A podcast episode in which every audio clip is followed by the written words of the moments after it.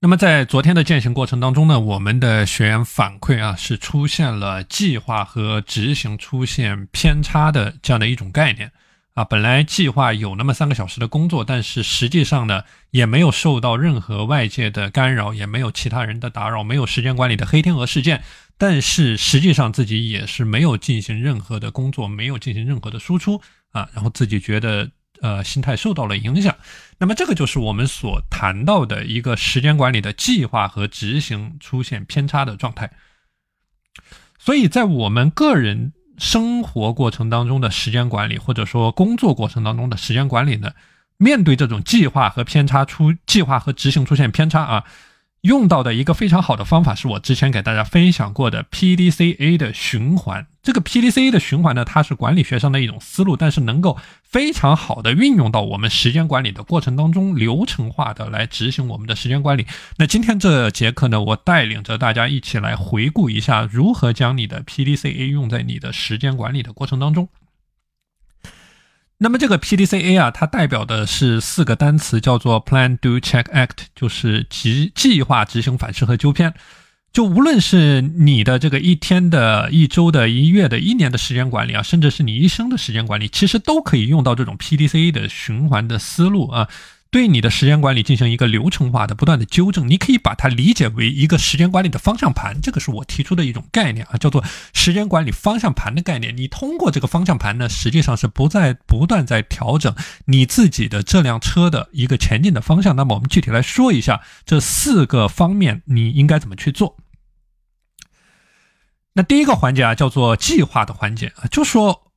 就像我们昨天这个学员他提到的一个情况啊，就是说在他做时间管理过程当中，那么第一步呢，永远是我们的时间的计划啊。比如说我之前给大家讲到的，在你每天开工之前，你应该对自己的一天的时间呢有一个初初步的一个规划啊。那么这个规划其实非常的简单，我之前给大家介绍了很多的具体的。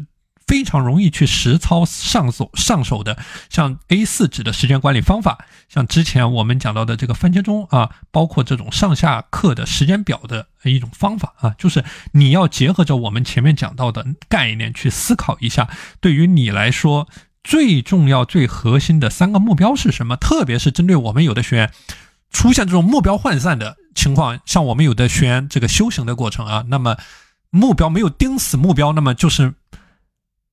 每天出现的事情非常的多，非常的多，那么整个人的精力就非常的昏啊，非常的这个不集中精力。那像我们有的学员，那么在自己这个做生意的过程当中，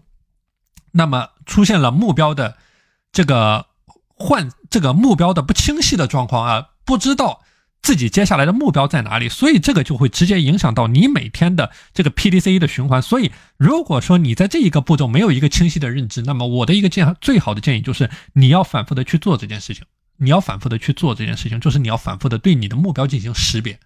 啊，你要反复的对目标进行识别。而一旦你的方向变得清晰了之后，那么你花在这个上面的时间呢，可能就相应的减少。就像就像现在一样啊，你可能每天只需要花五分钟到十分钟。啊，你就可以能够对每天做的那么最重要、最核心的几件事呢，有一个简单的识别啊，这个叫 PDC 循环的第一个步骤叫做计划。那第二个环节呢，就是执行啊，这个执行也是非常重要的一个环节。那么计划就好比看路，执行就好像走路。就你在时间管理，我之前讲了啊，我引用了一位学员提到的概念，就登山的过程。其实这个登山的过程呢，你其实也是看路和。走路相结合啊，你攀登这座山其实就是在走路，就执行的过程。那么你要看怎么样去攀登这座山，你就是去看路，就是去计划的过程。所以刚才我讲啊，你的计划过程呢，它符合的一定是两个核心的要素，就是一个是计划的可以执行的程度，一个是计划的这个。你的利益的最大化的满足，就是说你做的这个计划，它一定是满足你的利益的最大化的。那比如说你的自我提升，或者说你的锻炼，你的锻炼，你的这个锻炼的计划是要帮助你去提升你整体的健康程度，所以这个就影响到你的锻炼的频率强度，这个是要符合你的利益最大化。而锻炼的这个执行的过程呢，它就呃这个锻炼的这个呃这个可执行性啊。它代表的就是你能不能够把这个事情给很好的执行下去。你能不能够坚持做下去啊？所以，当你在计划的时候呢，你要去思考这两个维度。那么，当你在执行的时候，就是你去攀登这座山，或者说走路的过程。你光看路不走路，你没有，你无法到达目的地。而你光走路不看路呢，你容易迷路。所以，你有了具体的计划，就一个一个的去执行。那么，执行这里的一个核心要点就是，你要尽可能的去和你的计划去保持一种一致性，就是把它的偏差降到最低。那像昨天这位学员他提到的，他本来计划工作三个小时，但实际上他的工作时间为零，所以这个就出现了三个小时的一个偏差的状况。那么这个也是他的时间管理所出的偏差。那么所以在执行的过程当中，其实你也是在和自己进行对抗的一种过程，你要竭尽全力的去。把你的这个时间管理的小船呢，给它平稳下来，就是你处在海洋当中，是一种惊涛骇浪的过程当中啊，可能一个浪打过来，那么影响到你今天的状态，你的计划执行就出现了偏差。所以你在做的过程当中呢，你是在平稳你的小船，你是在确保你的计划和执行之间能够处在一种很好的平衡啊，这个是时间管理的这个道与术的一种概念啊，所以我们对这个东西一定要有一个非常深刻的认知在里面。那第三个叫做反思的流程啊，P D C E 的反思的流程。那么这个反思的过程，它是做什么呢？它就是说，对你每天的行为和计划，刚才我们讲到的出现的偏差，去进行一个反思。比如说，我讲啊，你的行为和计划出现偏差，就我引用这位学员他昨天的例子啊，他本来是计划三个小时的工作，但实际上没有任何的工作。那在反思的过程当中呢，可能从两个角度，第一个是计划的过程。这个计划的过程是不是我没有能力去完成这样的计划？比如说我每天出现了很多的这个突发的状况、黑天鹅的事件，是不是这些东西影响到了我一天的？时间管理的能力，我有没有能力完成这个计划？那么这是第一个要反思的。第二个反思的是我在执行力上面就出现了问题。那么为什么在这个执行力上面出现问题？那可能有很多的具体的原因，比如说我的精力管理方面出现了问题，比如说我就是单纯的懒惰拖延。那么针对每一个具体的环节呢，我们之前是讲过，你应对，你应对每一个点具体要做一些什么。所以这个反思的环节啊，其实就是你在和你自己开会。或者我之前讲到的照镜子的过程，你要每天去照你的镜子，你照镜子以正衣冠，对吧？你要对你的时间管理，整个人的时间管理呢，有一个不断的反思的过程。这个反思的过程，实际上就是你在不断的成长和提升的过程。而这样的一个过程，是你每天、每周、每月、每个季度、每一年都必须要反复去做的啊。那么这个反思啊，P D C E 里面的反思呢，其实就是。可以问自己一个非常具体的问题，甚至你可以列出一个具体的问题清单来。这个我发现是一种比较节约的方式，就是你每天在和自己开会的过程，你对照着这个清单，你一个问题一个问题的过。比如说啊，我的计划是否合理？我有没有识别出一天的三只青蛙？我预估的时间是不是准确？我有没有守候我的高能时间段？我每件事情的完成程度怎么样？我的效率怎么样？有多少水分在里面？我浪费了多少时间？怎么样去避免？